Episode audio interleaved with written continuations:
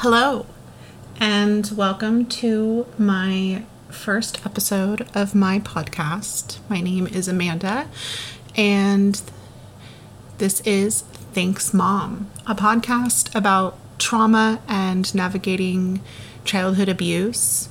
Um, mainly, I want to use this podcast to kind of continue my own healing process. Um, and maybe some of you can relate to what I'm saying and not feel so alone, or maybe some of my stories might make somebody feel better. I don't know. Um, is this just something I've kind of always wanted to do? And I feel like I'm actually at a point where I can do it. So let's get started. Like I said, my name is Amanda. I am 31 and I am a mother to twins. I have a boy and a girl, they're six, and they're the greatest. Um, let's talk about mental health today because it's something that everybody I feel like struggles with, and I feel like it doesn't get talked about enough. Um, specifically, let's talk about post traumatic sp- stress disorder. Sorry, I can't talk. um, I always used to think that PTSD was for people in active military. You know, I never related it to just traumatic events in life. Also, if you hear that noise, that's my cat scratching my couch, and I'm sorry, but I can't make her stop. Um, anyway, I got diagnosed with PTSD. Gosh, it's been like four years now. Before that, I was misdiagnosed with um, borderline personality disorder and depression and anxiety. I do have depression and anxiety now. I have lived with those for as long as I can remember. Um, I do take medication for my depression. Um, I am not against medications. I will say it is a lot of trial and error. If you are somebody who is in the search for medications, have patience. Don't give up because it, it's a very long road. Now, getting my PTSD diagnosis kind of was like an aha moment because it made a lot of sense. Because there were things in my relationships and day to day life that would trigger me to spiral or shut down or feel a certain type of way panicked, uneasy, whatever it was. And it was so hard for me to put into words to other people what it what it was and what it felt like. Um, I've seen a lot of therapists in my life, and the one that I actively see and have been seeing since the diagnosis has been nothing but incredible. Um,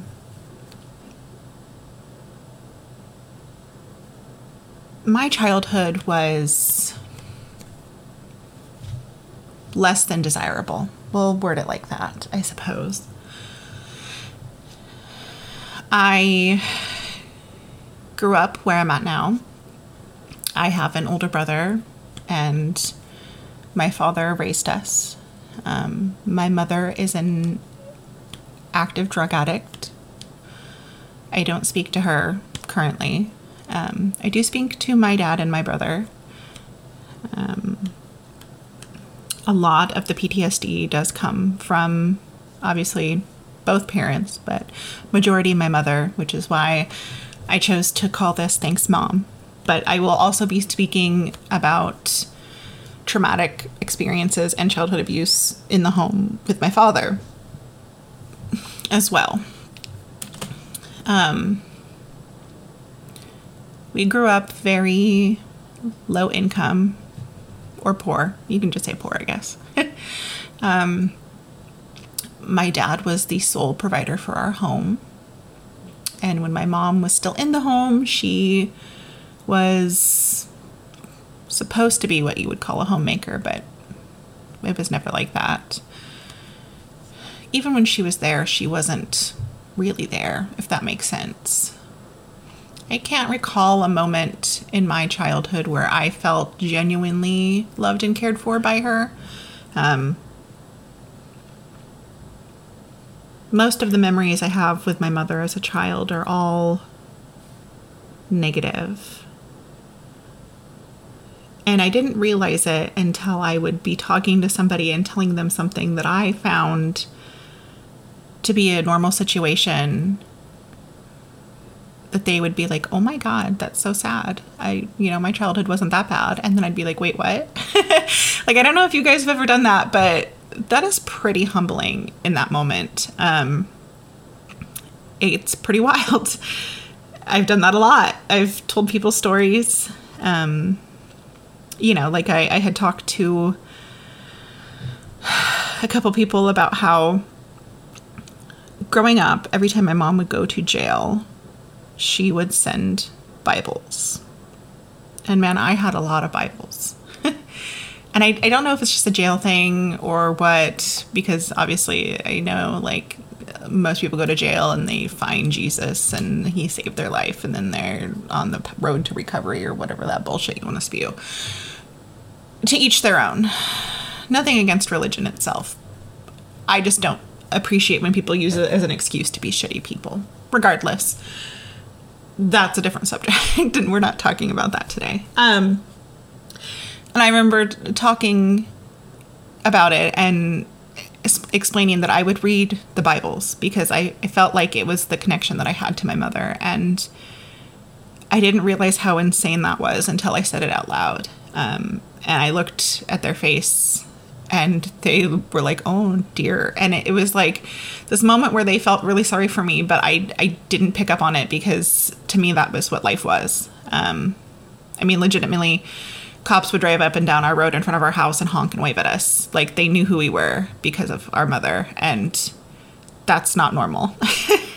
that shouldn't that shouldn't be like that unless you know your parents a cop or something as well. Regardless, I just as an adult trying to undo the last 31 years of programming and trauma that has happened in my brain is so difficult. And I wish somebody would have stepped in when I was a kid, which is why I think I'm so big for child advocacy. And it's something that I will stand on top of a soapbox and yell about until the day that I die. Um, our systems are so messed up, not just mental health, but child protective services, Department of Family Services. It's all it it needs a complete overhaul and I know that'll absolutely probably never happen, but God, wouldn't it be great? You know, um, I look at my own kids and I think I'm going to fuck them up. What do I do? You know, what are you supposed to do as an adult who didn't have role models or parents who legitimately worried and cared for you and acted like they did that? You know, how am I supposed to navigate my anger in a moment with my child when all I ever had growing up was somebody screaming in my face about something, you know? And it has been such a big learning process for me. And I'm thankful for it because I feel like I know what not to do. I, I'm still learning every single day and I still make mistakes. But I think the biggest thing that I've learned is to apologize. You know, I, you know, I have moments where I lose my patience and I just snap, especially when there's both of them screaming mom, mom every 5 seconds or you know, something happens and I just lose my cool and then I take a few moments and I, I realize I messed up. And that's when I can tuck my tail between my legs and go in and I sit down with them and I say, I'm sorry. You know, and then I try to explain it in a softer way. Um,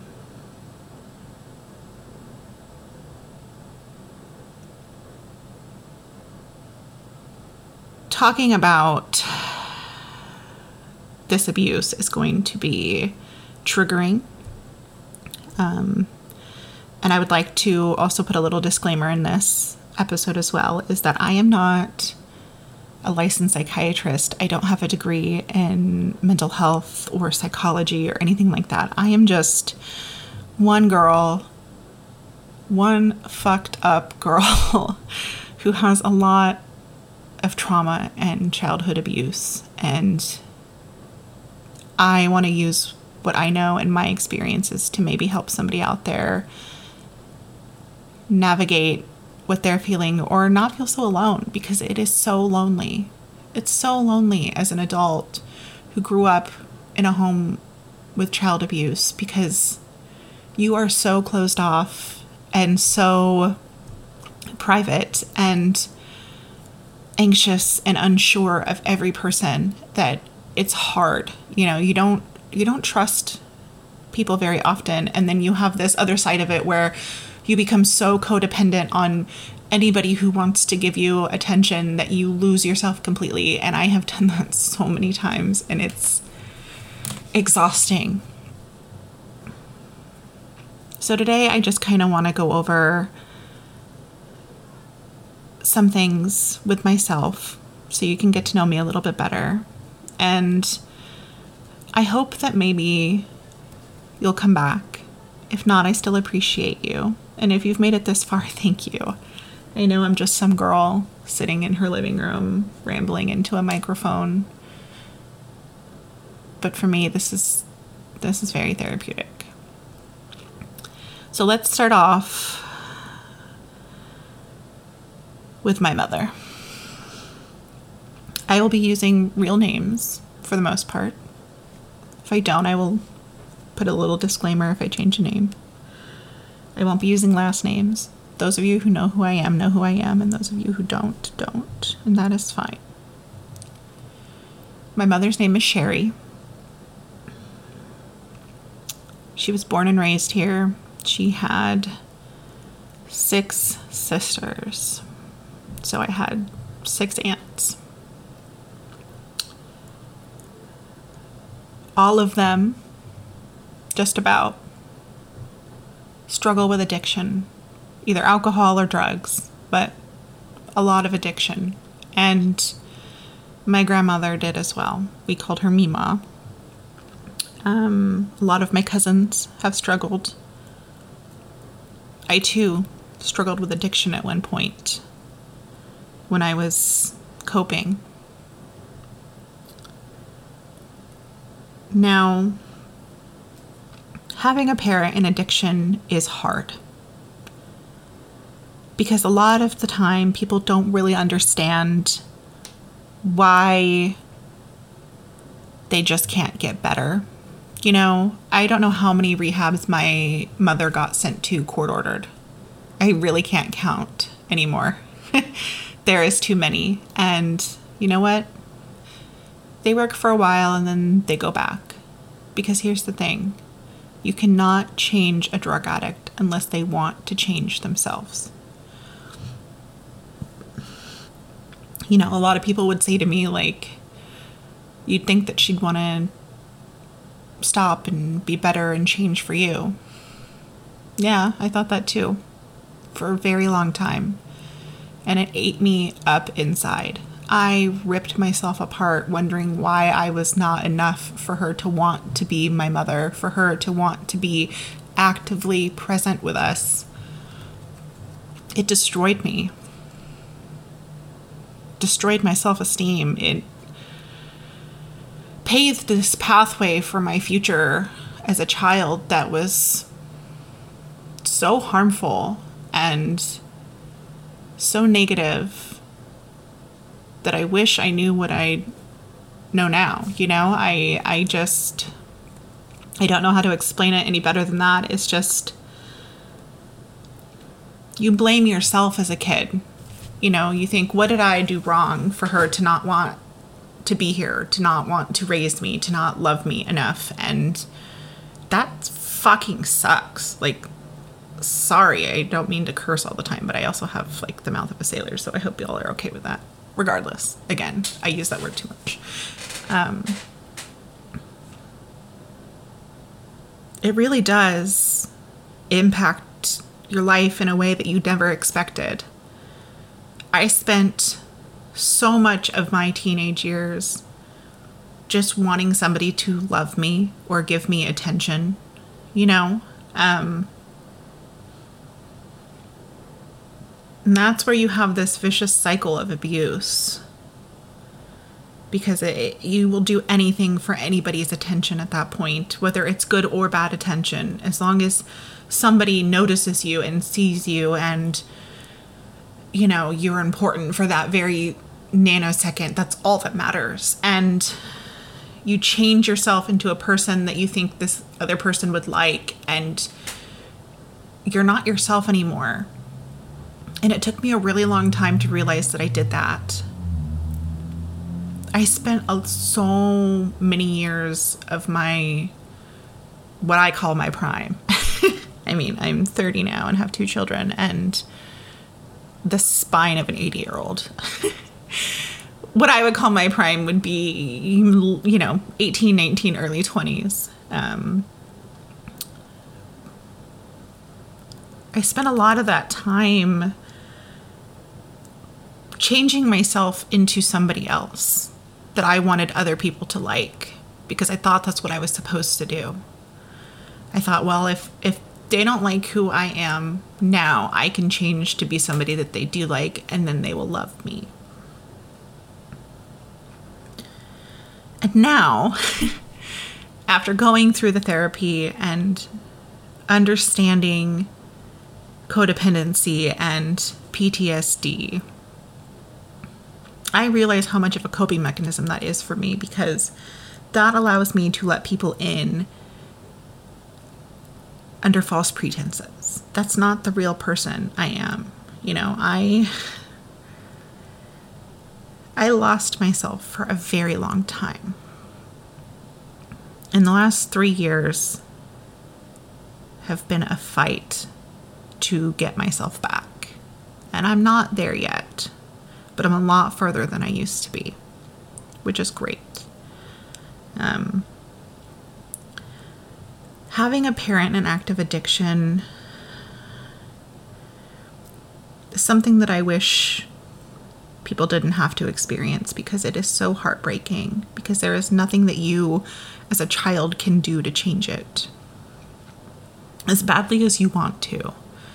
I don't know how many times I would sit up and cry for my mom when she was gone. You know, no normal child should be excitedly waiting by the phone for your parent to call from jail. you know, I just. I don't know. She had so many chances to be there for us and with us. And I remember the the final time she left and it is the one memory that I will never forget because it is what changed my entire look on myself for the rest of my life up until now. I was so excited that she was home. You know, she had been in jail for a while. Um, so she came home. God, I don't remember how long she was gone. It felt like an eternity. I think at that point it was like six months that she had been gone. Um, you know, we talked on the phone, which was nice, but it wasn't the same. So she came home, and I remember being so happy. And she looked so good, you know, because obviously she wasn't using. And I remember going to bed that night and thinking, like, I'm so pumped tomorrow is Saturday because I get to spend the whole day with my mom. I remember waking up and my dad was already gone at work because, again, he was the breadwinner and he had to provide, he had to work. My brother was still in bed, and I got up and went to go look for our mom. I couldn't find her anywhere. You know, I checked the bedroom checked the drawers, all her clothes were there, checked the little space behind the bathroom door where all of her makeup and nail polish and stuff was. Everything was there. hours go by and still nothing. And then eventually it's the evening and our dad comes home. And I remember I was just in my room crying all day. My brother didn't really care. At that point, I think he was pretty much done with everything, you know. But I never gave up hope that she would be a better mom and actually try for us. And I remember my dad came home and he knew. He knew she was gone. And that was it. I spent so much time wondering if it was me, if she left because of me. Why was I not good enough for her to stay? What did I do wrong? Was I not a good enough daughter? You know? And it hurt. It hurt so fucking bad that she would choose these little white pills over her own flesh and blood. Random men and being in and out of jail were worth more than I was. That was the first time I ever had my heart broken. Let me tell you, I don't know if you guys have ever had your heart broken by your own parents, but that hurts worse than a breakup. That is the worst kind of heartbreak you could ever feel, in my own opinion. Um, so she's gone. She left. Now, the thing about Sherry is that she really likes to be a victim because it makes her look good. I don't know if that's for all addicts, but it is for her. You know, she's always, woe is me, poor me, my life is so bad. Um,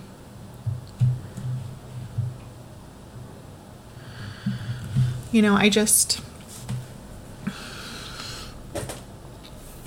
I get so lost in her stories sometimes, you know, and even now, even to this day, she still writes her own narrative of the way things happen. And you know what? Maybe that's how she thinks it happened for her because the drugs have just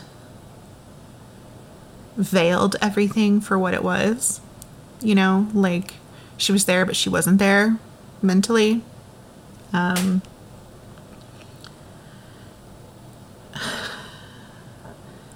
she used to drive by our house when we were getting older and yell at us or come by when my dad was gone to try to give us gifts. All empty promises. I remember at one point my dad even like allowed her visitations. Like the man tried for whatever we talk about with my father. I will say this. There were times where he did really try. And I do appreciate him for that. You know, he did try to do what he could to give us a somewhat normal life, I guess, for a while. Um, but she used to show up at school and whatever. And I remember sometime after my brother graduated and he was in the military, and I don't even remember how old I was. I had to have been like 13, maybe almost 14. And I had been at the mall with one of my friends because she lived right by the mall. And we happened to see my mom walk in the mall. And she, you know, talked to me and hugged me and wanted to buy me school stuff. And, you know, I was still so very closed off, but I thought in that moment, you know what? Let's make her buy me school stuff because at least the bitch can at least do that, right? You know, like whatever. And then I didn't talk to her for a while after that. Um, and you know, I thought about it in my head a lot. There were so many periods of time where I didn't know where she was, if she was okay. And there was a really big period of time where I legitimately thought she died. I mourned her. I mourned the death of my mother who was not dead. That's how far she was in addiction. Is, you know, it would be six, seven months, no drive bys, no showing up anywhere, nothing. And I think, I wonder if she's in jail. Or maybe she moved. Or did she die?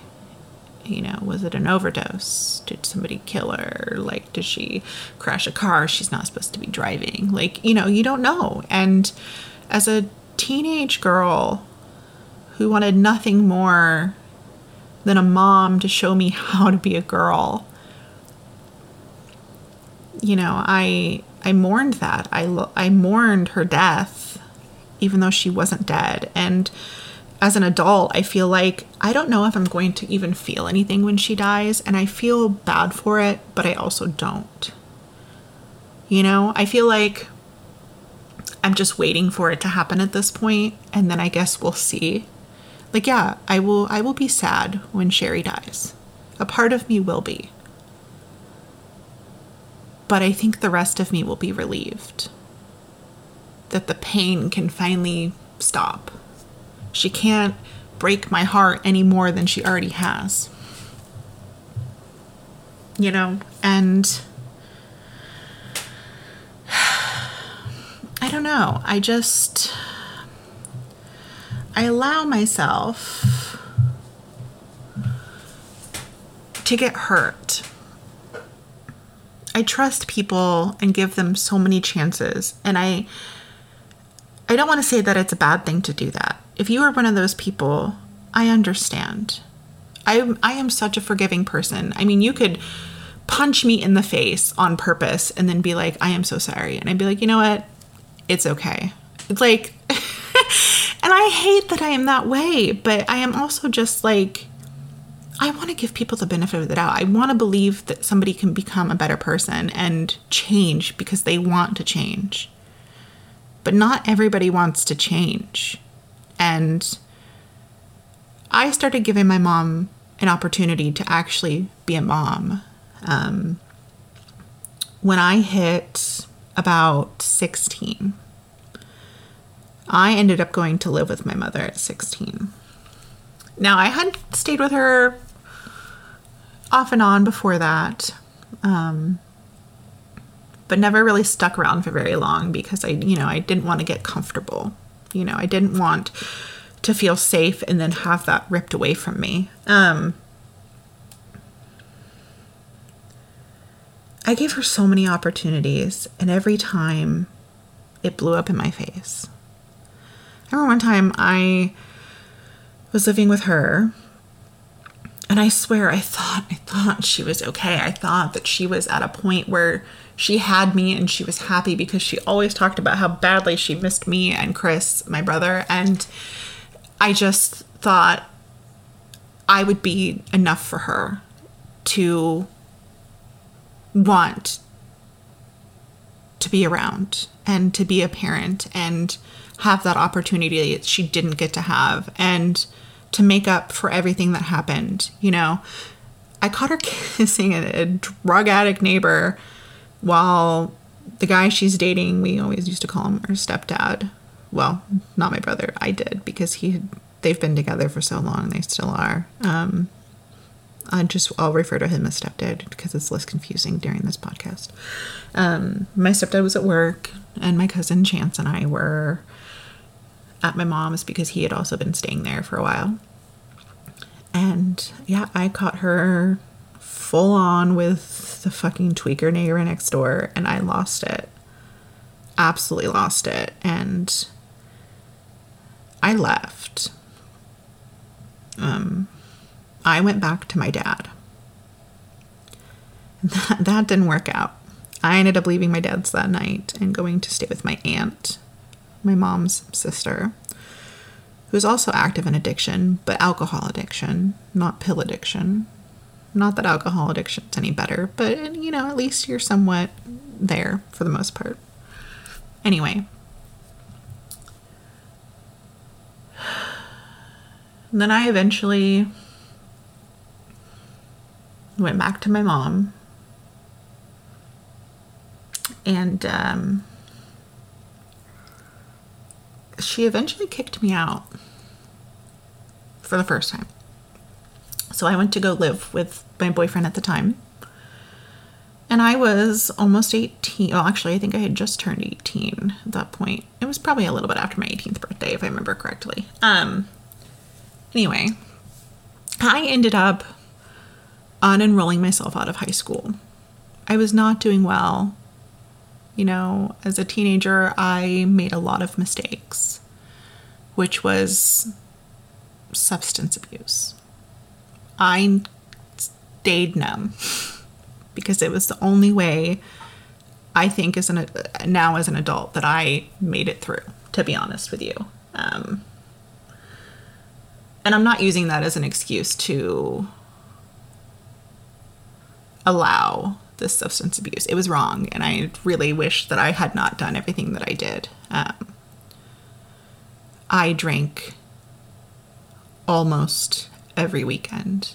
Um, you know, smoking weed is whatever. I, I still smoke weed as an adult, so I don't think weed is bad, obviously. And I still occasionally have a drink, but I, I don't drink like I, I did. I mean, I would chug vodka out of bottles. I would get to the point of blacking out and not remember what I did because that's how I coped. You know, I self harmed. I wouldn't eat. You know, I had a, a, parent in a home that made me feel bad for the way I looked and existing. And if any of you have ever gone through any of that, I am so sorry. Because I, I know what it's like, and I still deal with this as an adult. It, it is something that has been my biggest struggle, which is my self esteem and my self worth. And that is because I had a parent comment on my weight constantly, tell me that people wouldn't date me and that I'd be alone because of the way I looked or how I dressed. And, you know, in the moment when those things would be said, I would just kind of blow it off but I didn't realize the impact it would have on me as I got older. Because the more I looked at myself after those comments, the more I hated what I saw. Because again, it goes back to that why am I not good enough? You know, why why am I the problem? What can I do to be better?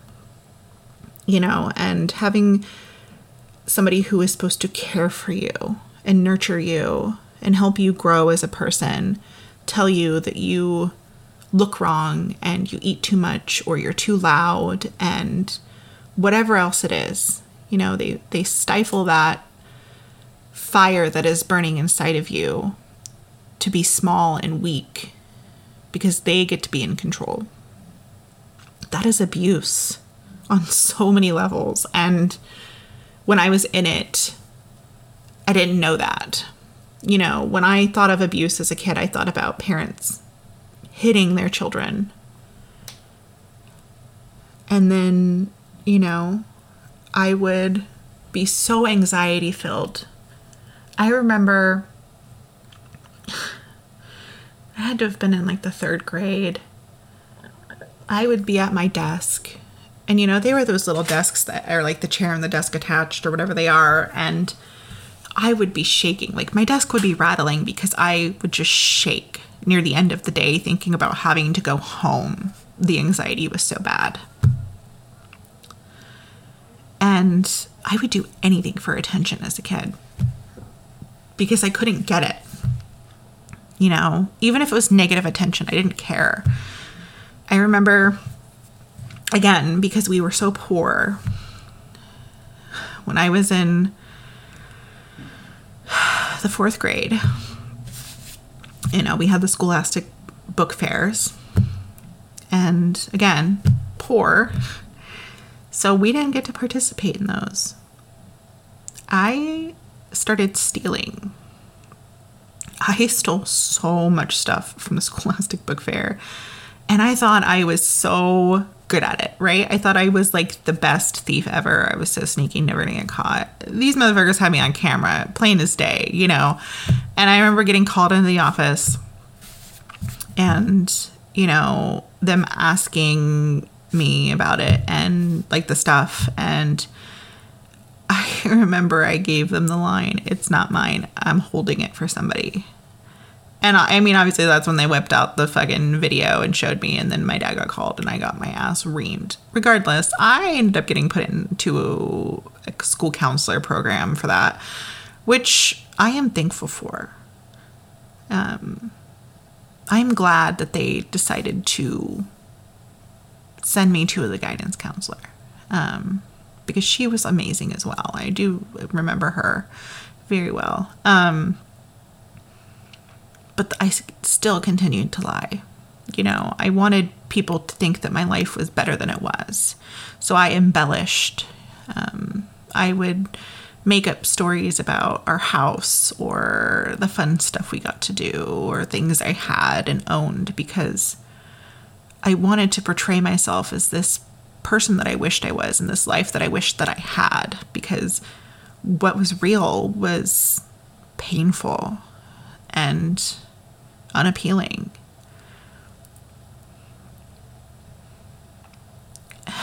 I remember I loved riding the bus home from school because it took so long. I had so much time after school before I got home to just mentally prepare myself to walk through the door.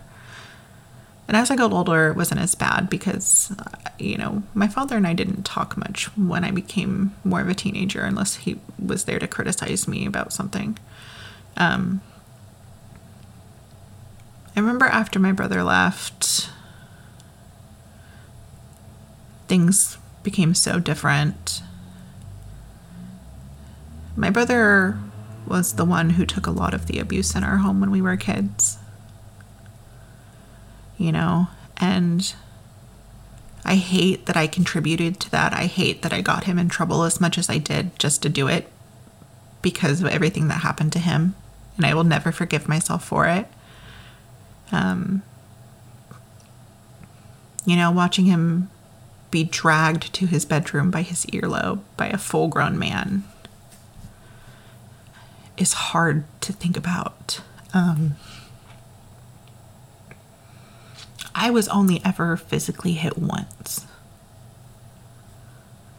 And I remember it so perfectly so as a kid, I used to take empty cardboard boxes, like shoe boxes, whatever you want to call them, whenever we'd get shoes.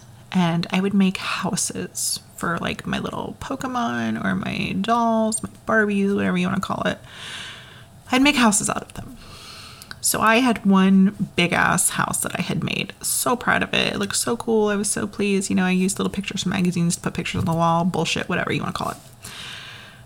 I remember sitting in the living room playing with my house, and my dad had made breakfast, and he made pancakes. And he gave me the pancakes, and I was sitting on the floor eating them, and then I was done. So in my mind, I thought, okay, let me get up, and since I'm already up, let me take my cardboard house to my room.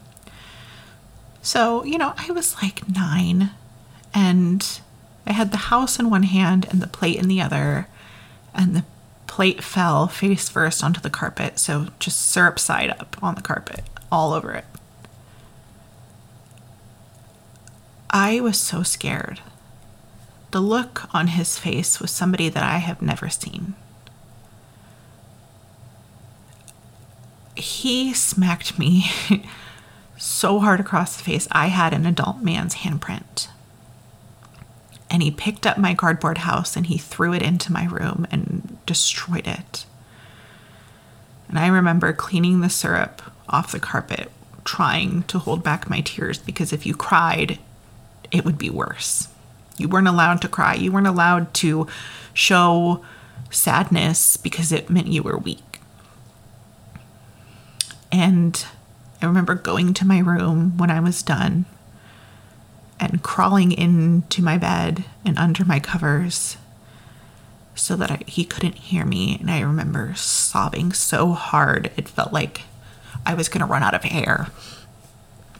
And um, I remember he came in shortly after to apologize. And I think he did that mostly because he knew how bad it was. You know, I am a very pale person. like, I don't know if any of you have ever seen me, but I am white. And um, it was a welt on my face, a full handprint. And it didn't go away for a few days. So he kept me out of school so he wouldn't get in trouble. But he never hit me again after that. Um, there were times when I thought he was going to, but he never did.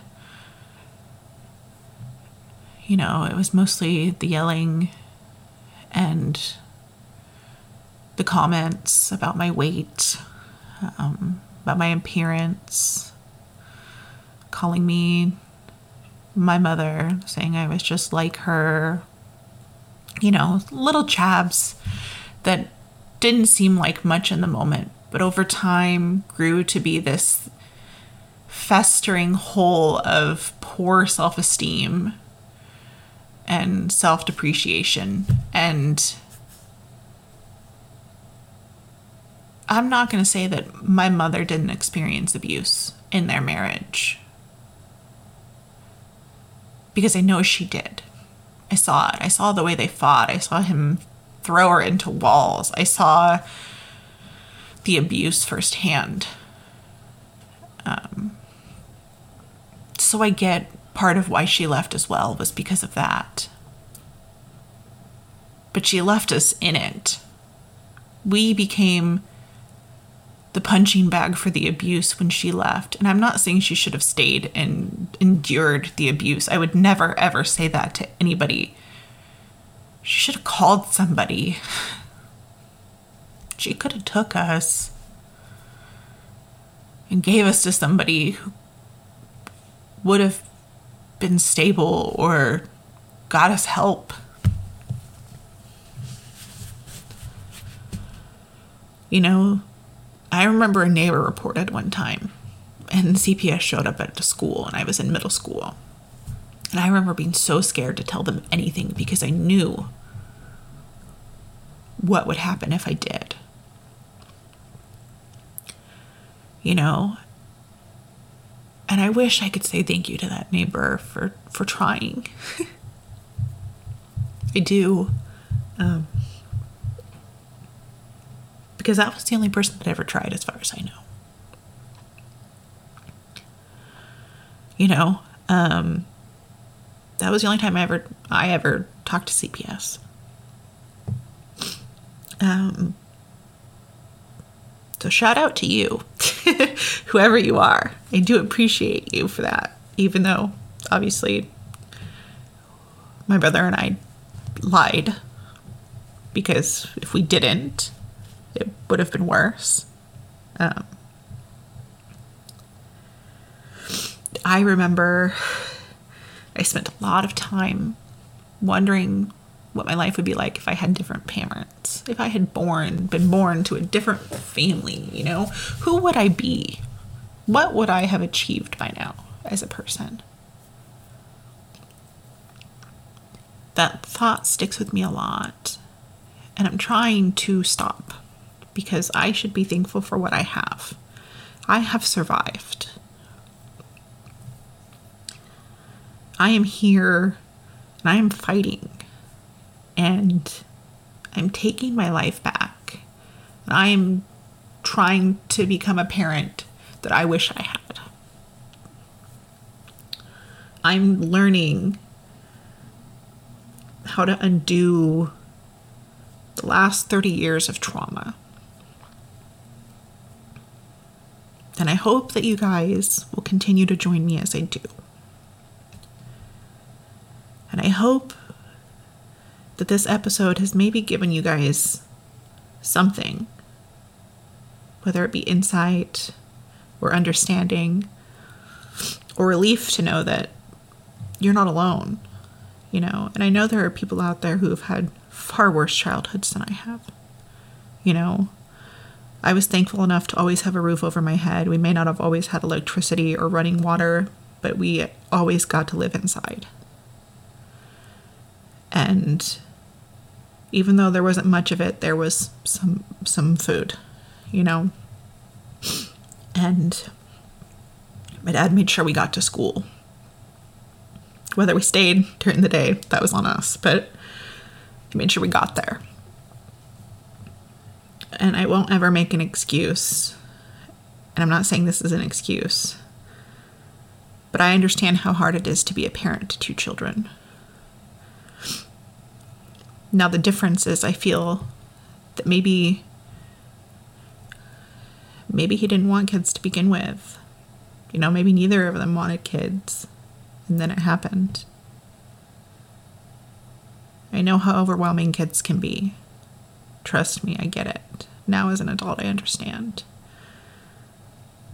But it's not that hard to love and nurture your children and to make them feel heard and important and show them compassion.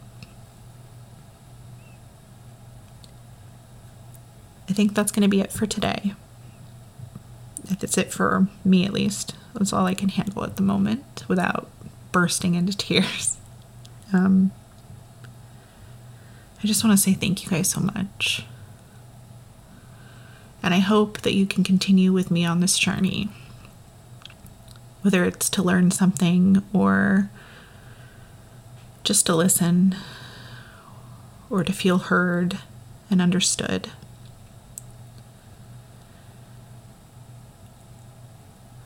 I am excited to continue this and to continue to speak about what it's like and tell stories of things that I've experienced, regardless of how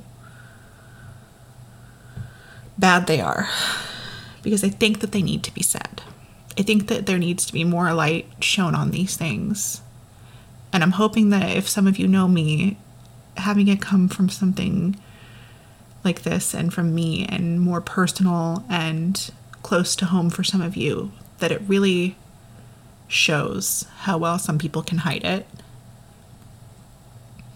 You know, I, I want I want that to be something that you all take from this is that it's happening everywhere, whether we see it or not. And it's not always physical. A lot of it is verbal and emotional and mental. And how that infects everybody and the people that we love, you know. And I want you guys to understand that it's not always easy to ask for help or to know how. Anyway, this has been Thanks, Mom. My name is Amanda. I love you all so much, and I appreciate you tuning in. I'll see you next time.